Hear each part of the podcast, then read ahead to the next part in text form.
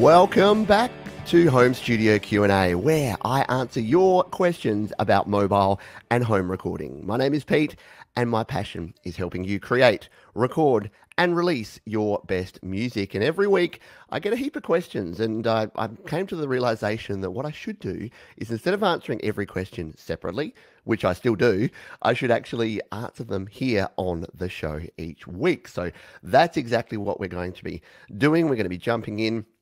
We've got a heap of questions that have come in via Facebook and YouTube and Instagram, which we'll be talking about. And we are broadcasting live to YouTube and to Facebook. So if you are here live, get those questions ready and we will answer as many of them as we can get through in about the next thirty minutes. So that's the plan. And without any further ado, let's jump in and execute on that plan by answering our first question here, which we will bring up now. Uh, this is from Fine, who's had some great questions in, in recent shows. Uh, will my Steinberg U R two forty-two still work with iPads when Apple will release only tablets with U S B C ports in the future? Any working adapters for that compatibility hints?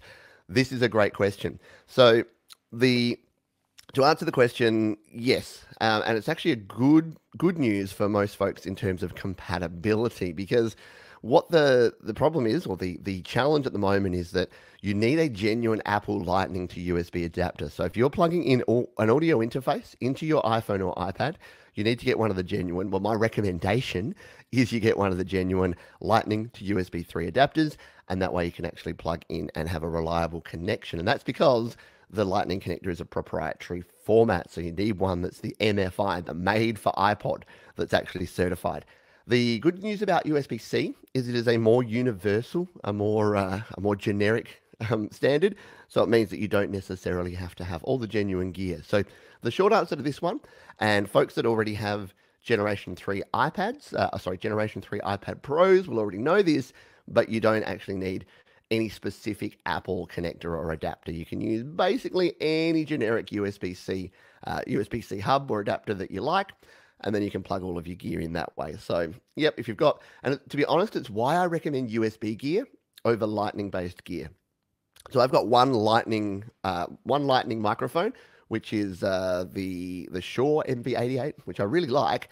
Uh, but the benefit of having U S B stuff is that you can just use a Lightning to U S B adapter now. And then if you move to U S B C, you can use a U S B to U S B C adapter. So great question, and hopefully that helps out. But yeah, no fear. Uh, if uh, if and when we all move to U S B C, it, you, sh you should be totally fine there. So thank you again for the question. Let's move on to the next question. And I, I thought I'd do the double header here. We've got another question from Fine. And this one I get asked a lot, and it's actually related to the topic of today, which I've just realized that I didn't talk about up front. So there you go. You got one bonus question, and then we'll answer this, and then I'll talk about today's topic, which is audio versus MIDI. So the question here is, do MIDI controllers like the Presonus Fader Port work with G B for iOS? And the general answer is yes and no. And I say yes and no because um, iOS, and especially GarageBand on iOS, has a limited set of MIDI functions that it supports. Now, GarageBand in particular supports things like things like your notes. It supports uh, things like pitch bend. Uh, it supports uh, sustain pedals, modulation wheel, uh, and the sensitivity of your keys. But that's kind of about it. So if you're looking for more, I guess, advanced features, so things like the Presonus Fader Port, if you're, if you're not familiar with that, what that does is it has transport controls, it has its own actual fader, so what you can do is select a track and then use an actual physical fader to, to uh, change the track, to play, to record, to stop, all of the rest of it. So unfortunately, GarageBand, not the best for supporting those sort of things. However, uh, folks may be able to correct us here if there's, uh, I'm not sure if Cubasis or Aurea Pro or any of the other digital audio workstations on your iPhone or iPad, perhaps they would actually be able to support uh, more advanced MIDI controllers. So if you know anything more about that, let me know and let us know, and we will be able to answer that. Excuse me. A frog in the throat today, as they say. Um, so we've got some other questions that we'll jump into, but really quickly, let's just touch on this topic of the day, because I get a lot of questions, and I did a video during the week, this week, about uh, recording your keyboard sound. So I, I plugged my digital piano into my iPad and I recorded that, uh, the actual sound from the keyboard. And a lot of folks get confused, and I was definitely one of them when I first started recording, which is, what is the difference between recording MIDI and recording audio? And it's, it's, they're actually very different, and the, the difference is quite simple. So here it is. If you're recording audio, you are sending the analog signal. So let's pretend, well, because I actually did it, you plug the headphone jack out of your keyboard, and then you plug that into your interface, and then you record that in your digital audio workstation. So whatever is playing on the keyboard, the synth, whatever instrument it is, that is being picked up and recorded as an analog waveform on your device or on your digital audio workstation. MIDI does something different. So when you've got MIDI, what that's doing is it's actually triggering the notes. So you're not, there's, it's not actually sending any audio. It's not sending any analog audio. It is sending ones and zeros. It's sending a digital signal, and that digital signal is just saying you're playing a C at this level of velocity. It then sends that to your digital audio workstation, and that then triggers whatever virtual instrument you've got selected to play a C at that specific volume. So that's all it is. You're not sending any audio. You're only sending data. When you're sending MIDI, when you're sending audio, it's over an audio cable and it's going to record that. What's better really depends on what you want to do. Sometimes you want the original sound from your keyboard. You've got like an old Yamaha, you know, an old synth that you want to get the sound from, then you need to plug it straight in. If you don't care about that, you just want to use whatever virtual instruments are in GarageBand or Cubasis or Pro Tools or whatever you're using, then you can actually use MIDI and get the sound that you want. So, uh, yeah, so I've got a few questions about that, and I thought uh, let's cover it as a topic today so that we can actually uh, get get that out there, because I know it's it's a struggle for, for some folks, um, and definitely was for me early on, trying to understand the reason behind that. All right, let's jump into a couple more questions, then we'll see what we have here live from the folks who are watching here. So here's a question from Prince Prince. Uh, says, thanks for your demonstration. This is where I recorded four inputs at once and I showed a demo. Um, one more thing, I need your suggestion. What uh, what will the output of the iRig Pro Duo device for two-track recording? Can you give any suggestions on this? Thank you. Uh, so, yes.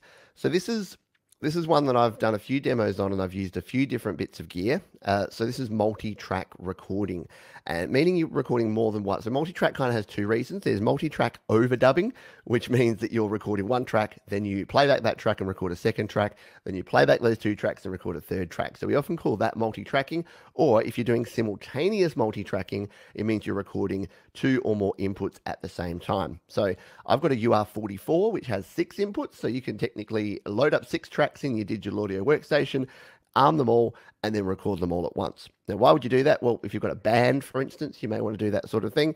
But what people commonly do, and most of your audio interfaces are two-channel. So the question that we have here is about the iRig Pro Duo, a two-channel interface. So with a two-channel interface, there's a couple of things you could do.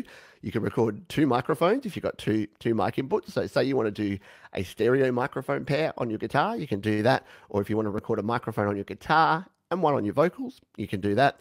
You can also do two completely different things. So you've got, um, so your, your guitar input that you want to record via your quarter inch jack, you can record that on one and then a microphone on the other, or you can record just a stereo signal input. So that's what I did in my demo during the week with my Steinberg U R twenty-two C, is I recorded a stereo signal from the output, from the headphone jack of my piano into my iPad using the Steinberg interface. So uh, yes, basically any two channel interface and pretty much any digital audio workstation, you can arm up multiple tracks, record them at the same time. So it's a super handy function. And even if you're only by yourself, you will find uses for that. If you're a singer and guitarist, or if you just want to get some sort of stereo recording, that can really help you out.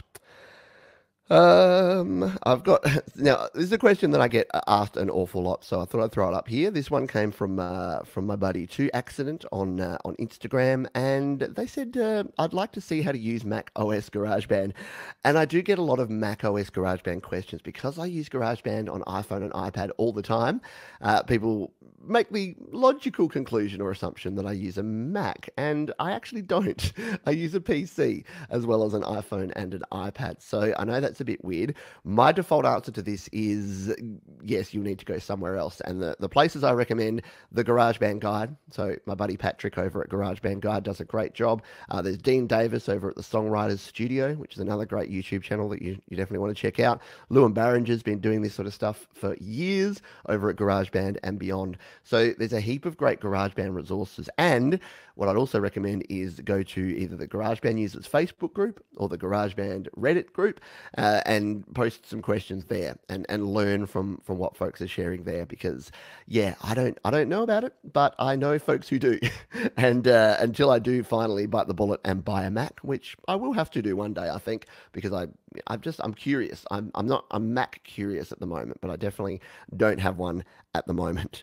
Um, let's continue on, and we'll jump into this one. I, by the way, some of these I haven't actually even read. That's why I'm sort of stumbling over some of them, because I, I haven't actually read them yet. I find it more fun sometimes to answer questions where I haven't even read the original. So here's a question. Uh, I used to be able to listen to my recordings during recording with my iPad earbuds or headphones connected to the iPad, but I can't get it to work anymore. I'm using a two i two, so that's a, a Focusrite Scarlett two i two, Lightning to U S B three adapter, powered hub, et cetera. Now, the answer to this one, there's more to the question, but the answer to this one, and it's one that I've had probably four to five times in the last couple of weeks. I wanted to make sure I covered this. Once you connect an audio interface to your iPhone, your iPad, your Mac, your P C, it becomes the audio input as well as the audio output. So what does that mean? Well, it means that if you are playing back from your iPhone or iPad, it's not going to play back through the headphone jack should you have one. I mean, a lot of our iPhones don't even have one anyway, so you have no choice. But all of your audio interfaces will have a headphone output, and even your U S B microphones will have a headphone output. And what that does is it disables the output of the actual iPhone or iPad, and it replaces it with the output on the interface. So it's a, it's a bit of a trap that yeah, you, you'll be, if you're used to just using your phone or using your iPad or even your Mac or P C and using the headphone output from that, once you plug in an audio interface, make sure you plug your headphones into the headphone jack of the audio interface, and you will be good to go. So thank you to Hos Hosma for that question, as well as other folks who've been asking that during the week. Uh, I hope that helped you out. Rightio, let's jump in and say hello. We've got some great folks here. We've got Samar, we've got Keep Gang, we've got Sebastian, Baba, Solrak M seven, uh, Benedict Stewart is here. Uh, we've got a heap of folks with a heap of questions, including uh, one from, I did see it a moment ago, Johan Olivier. Uh, welcome to you. Great to have you here on the show. Johan says, I downloaded iMovie, but when I want to share a G B project to iMovie, it does not show as an option. Can you advise what I am missing?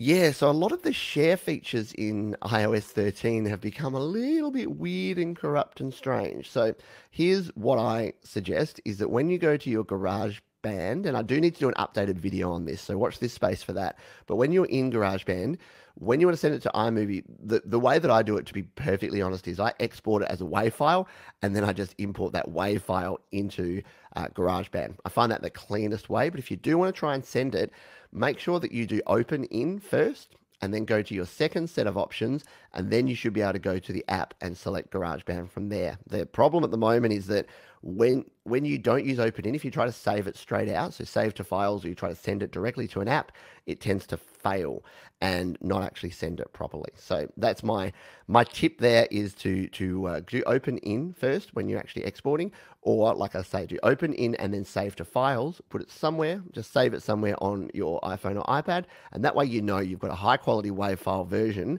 of your track, and then you can use it in iMovie, you can use it in whatever other app you want, and have a backup version of that as well. So that would be my tip for you. So uh, hopefully that helps. Uh, hello also to Achille, to Harry B, to Daniel, Dan, hello to you there. Um, I'll see if we've got any other questions from folks. Uh, here is one from Stumped Vibes. Can you use MIDI drum pads on GarageBand or set them up? And a good question, considering the topic today, and related to what I mentioned about the the, the tone port, no, what was it called? Yeah, the uh, other MIDI controllers. Yes, you can use MIDI drums. The, the challenge is that you need to change everything at the hardware side. So, for example, if you've got a MIDI drum pads that you can't program in that they will just send what they send, if you've got some software, what you can make it do is it can actually change what each pad controls. GarageBand doesn't allow you to do that. So, was, yeah, the question was about GarageBand. So other D A Ws, you could just play the drums and then say, okay, this one is actually the snare, but I want it to be the tom drum. And you can change that in your software. Uh, with GarageBand, you can't. So what you'd need to do is be able to change that on your drum kit or on your drum pads and actually change which note is being sent by which pad, if that makes sense. So short answer is yes. And in fact, I've, I'm way overdue on a video where I actually hook up my uh, Alesis or my daughter's Alesis electronic drum kits to, um, to my iPhone or iPad to actually show that in the, in the, in the flesh. Really doing well with my words today, aren't I?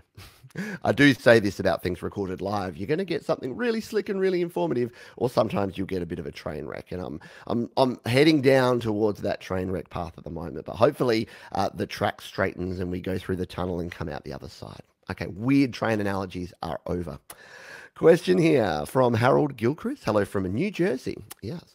Uh, which iPads, if any currently, will work with a four-channel interface? That's a good question, which after a quick sip of water, I shall answer.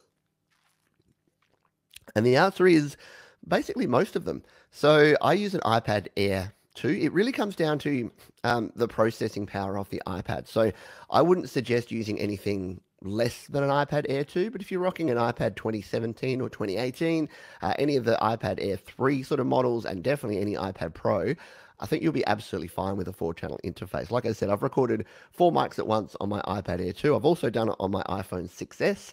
So yeah, multi-track recording is not quite as hard as as you'd think on on the actual processing power, um, recording in, because it's just recording in audio itself. It's when you then get up to like thirty-two tracks and you're mixing as well and you're adding effects and you're doing other things. So maybe if you had twenty tracks and then you were trying to record four tracks on top, uh, you might run out of processor power and memory at that point. You might need a, a faster iPad. But yeah, definitely if you're just recording your first four tracks and then your second four tracks and you're doing them all at once, I think you'll be golden. Alrighty. Uh, Gino, hello to you. Gino Therese, my buddy from over in Chicago. Uh, question here from Solrak M seven, who's here live, and welcome to you, a great supporter of the channel here. Uh, there are so many rumors that Apple is going to remove the Lightning port. If that happens, how are we going to do the MIDI controller on GarageBand? Supposedly going to be in two years. Uh, yes, so uh, and hopefully that was answered uh, in sort of my initial rant there, uh, where I talked about the the U S B C question. So yes, if they move from Lightning to U S B C, and this is why again I keep telling folks, if you're building your collection of interfaces and other things, using the U S B standard is actually a pretty good idea, because U S B is not always going to be around. I'm never going to never say always, but you can convert it to Lightning for now, and you will be able to convert it to U S B C when Lightning is surpassed by U S B C. So that is why I say use your U S B stuff now. So for me, I've got the Stein, I've got Focusrite Scarlett two i two, I've got a Steinberg U R twenty-two C. They're both U S B. One's U S B two, one's U S B three point one. Uh, if and when I get a new iPad Pro Gen three with U S B C, or the iPhone twelve has U S B C and I want to get one of those, then it'll be no problem. I just need to buy a U S B to U S B C adapter and plug in the rest of my rig. And the same with even with your, your U S B hubs and things like that. You'll just need a U S B C hub as opposed to a U S B A hub, but then everything else should work fine and dandy. But thank you for your question. Question here from David Odges.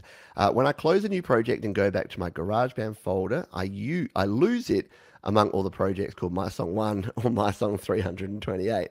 Is there a way for it to be right at the top? Uh, yes, and in fact, we've already had, this is why I love this, uh, we've already had folks answering the question. So you can, uh, Bubba has responded and said, yes, you can sort the menu by date, which you absolutely can. You can also use the recent folder. So if you look at the bottom of your GarageBand, there's your file section, and then there's a recent section, and that will actually bring any recently saved projects up to the recent section. What I actually do is I am a little bit pedantic with this stuff. I have a folder structure set up Uh, within my GarageBand iOS folder, which has things like uh, uh, separate folders for ideas, for in progress, and for completed projects. So instead of having to scroll through three hundred twenty-eight different projects, I know that if it's one that I'm working on, it'll be in the in progress folder, and there'll only usually be two or three projects in there. So it makes it easy to find. And then, yeah, all of my other stuff is archived in other folders. So I think a bit of folder structure and file maintenance will probably help you out there, David, to keep those things in order for you. I'll just see if we've got any other question. And uh, so uh, some follow-up here from Solrack.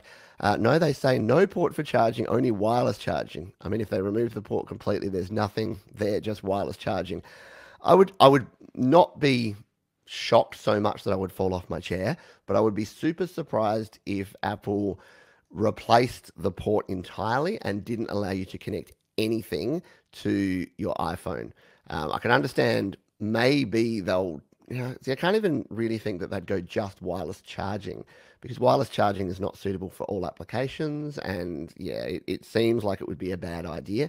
I don't know. If anyone knows anything more, let me know. But I, I don't think that, I think there's too many things that people use that they hook up to their phones that they need to send data, that the, the charger port is not just for charging. Plus, I guess for earphones, you'd, you'd have to use Bluetooth. If I don't know, maybe this is the future, maybe I'm naive and maybe that will come, but I certainly hope not. Um, and that's, yeah, a little bit scary, actually, to be honest. But we won't worry about the future. You know what? We, we can't control it for starters, and uh, we can only really worry about what's happening right now. Let's jump back to a few more questions here, and uh, we'll finish off. So we have a question here from uh, Pat Davis, who says, I have a Scarlett two i two, which uses the U S B cable as a power connector and the signal connector. If I use lightning to U S B connector, will my iPad power the interface? So the short answer is no.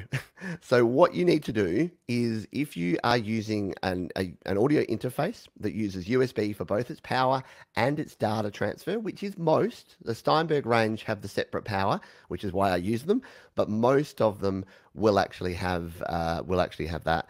Um, so what do you need to do? Well, you need to use either the Lightning to U S B three adapter, which has a separate power, a separate lightning port as well, and make sure you plug that into A C power. That's enough power sometimes to give your iPad or your iPhone enough power to then power up your interface. So that's option one.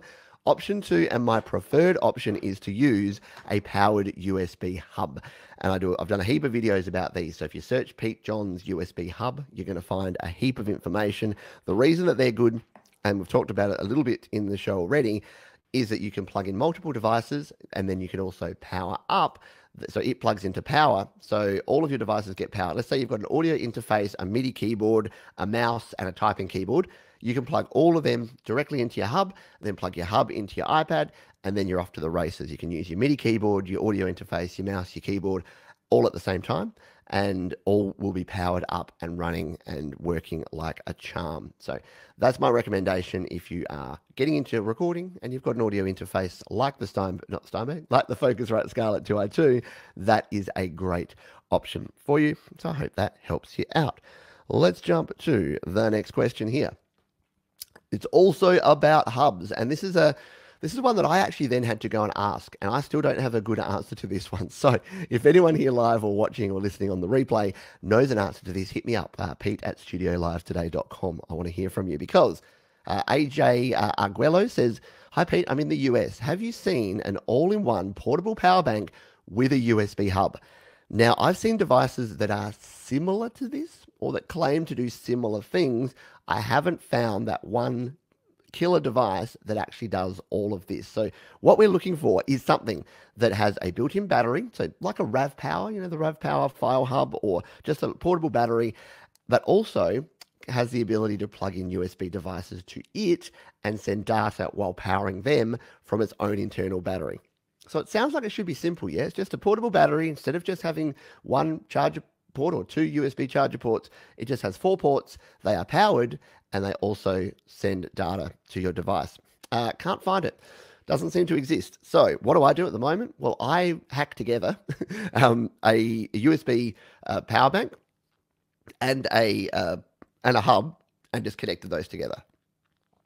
So if you are looking to do something like that, uh, I've done a video on that. So if you search again, if you search Pete John's portable U S B hub, then you'll be able to see the hub that I, with the friend of, with the uh, help from my friend Clint, Uh, he helped me put it together, and it is just a battery, uh, which is then he made a cable, and there's actually, you can buy those cables off the shelf, and I've got a link to those in that video.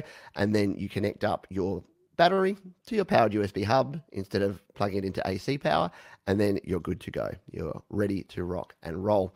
But a great question, and when it's one that I've been asking as well, it's always good to know that uh, other people are asking the same question. So thank you for that one.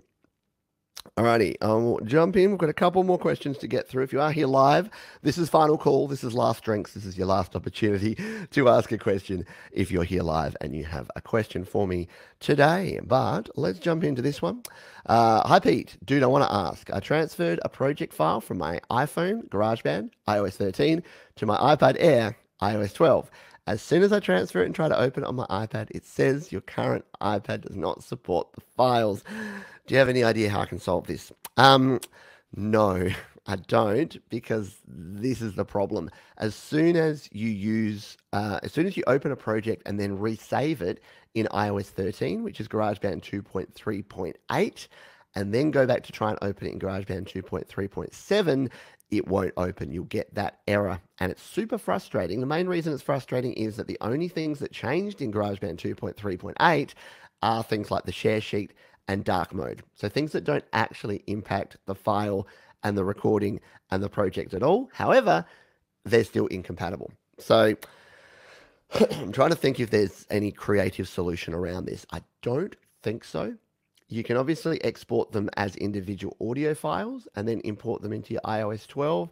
Um, yeah, the, the, there's no there's no way to keep the old version, because as soon as you make any changes in i O S thirteen, it's going to make it an i O S thirteen file, and then you're going to be out of luck if you want to try and roll it back to i O S twelve. So I hate to be the bearer of bad news on this one, uh, but unless anyone else who's here live has some great uh, great advice for you that I haven't thought about, then yeah, I'm sorry, but I don't know the answer to that one. So uh, we will uh, we'll, we'll keep trying. Um, but yeah, I think I think your best bet would be, if you've got some files in there, to copy to uh, export them as audio files and then bring them over into the the other version. There's no other way that I can actually think of. I'm sorry.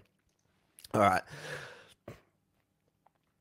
Okay, so on the homeward stretch here, a couple more questions here. Uh, so Erin Bolland, Erin Bolland Music over on uh, Instagram, and make sure you check her out. She's really good, really good singer, guitarist, plays some good music. She's got a question here.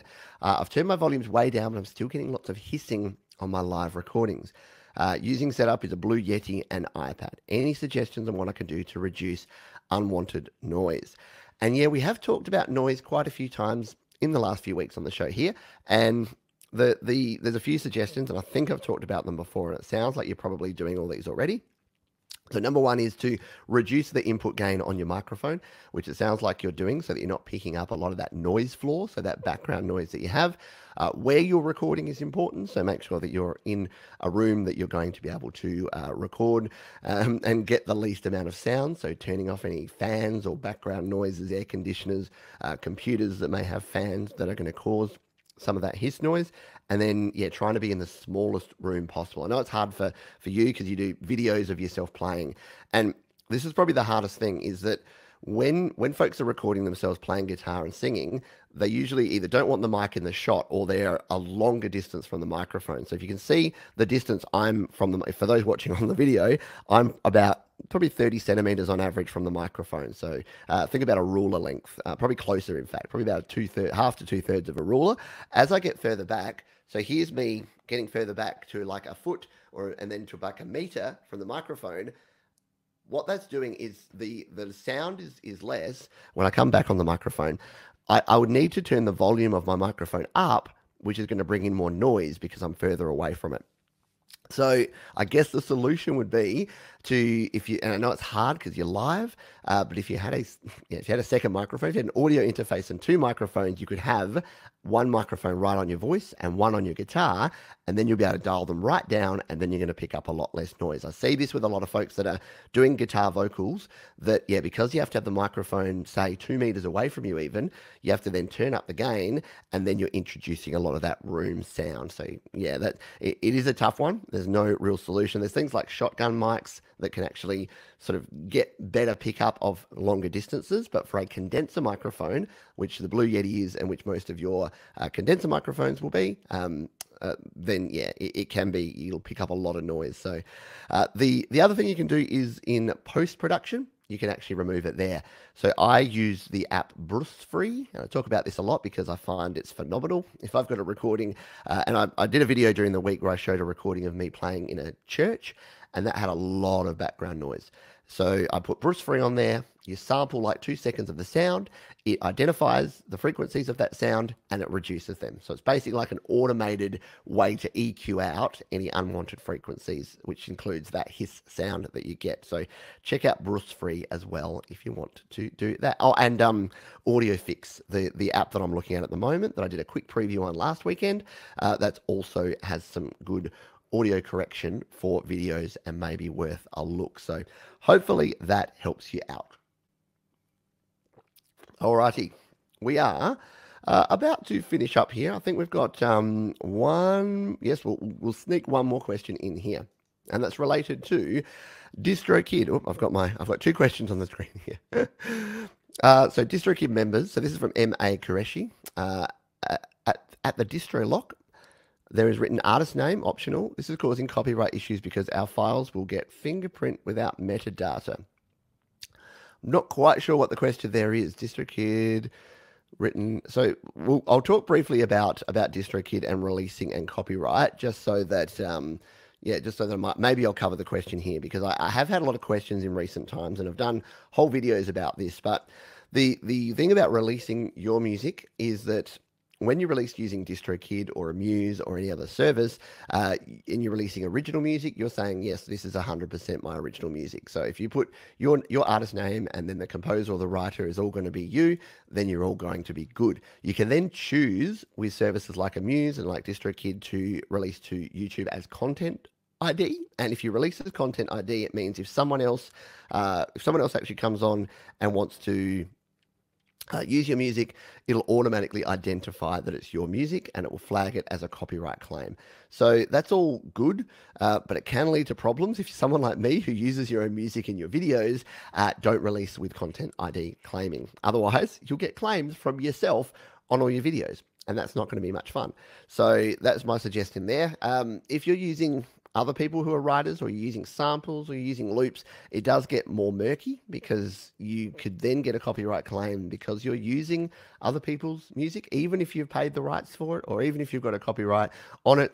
Um, so yeah, if you get automatically claimed on that, you'll just need to go through the dispute process and then make sure that everything is good after that, because yeah, if you, if it won't know. So let's say you buy a license from a loop company or from just someone's created a beat and they've got a content I D on it, and then you buy it from them for like one hundred dollars, and then you put that beat behind your song, you release your song, it gets claimed by that original artist. Well, the, the system doesn't know who has and who hasn't bought a license. So what you would then need to do is put a dispute in, say, I bought a license from this person on this date, and then it'll go to them and they'll go, yes, tick, that can be approved. So it's not the best system in the world. It's kind of uh, you're guilty and then prove that you're innocent, which is never a great system when it comes to things like this. But if you do have any other questions, or if you want to learn about distributing your music, if you, again, if you go to YouTube and search Pete John's uh, Release Music or Pete John's DistroKid, which is one of the services I recommend, or Pete John's Amuse, which is the other service I recommend. Amuse is free. So Amuse, you can release your music for free, but it has limited options. And DistroKid is twenty dollars per year or nineteen ninety-nine per year, and you can release unlimited music uh, with DistroKid, and you get a bunch of other options with that. And it's generally a lot quicker as well than what Amuse is. So hopefully that helps you out. So we had a, a good mix of questions here today. So thank you to all of those that were here live. Thank you to the folks who submitted questions or asked questions prior that we answered here today. We talked, we talked MIDI, we talked U S B microphones, we talked noise, we talked distribution, and we talked, uh, we talked audio interfaces and headphones and how to connect all of those up. Uh, and we also, I went on a little rant there about the MIDI versus the audio. So hopefully you got some value out of some of that here today. Uh, head over to studio live today dot com if you want to get in touch or check out all of the other information and videos and things that we have over there. And until next time, I'll see you next time.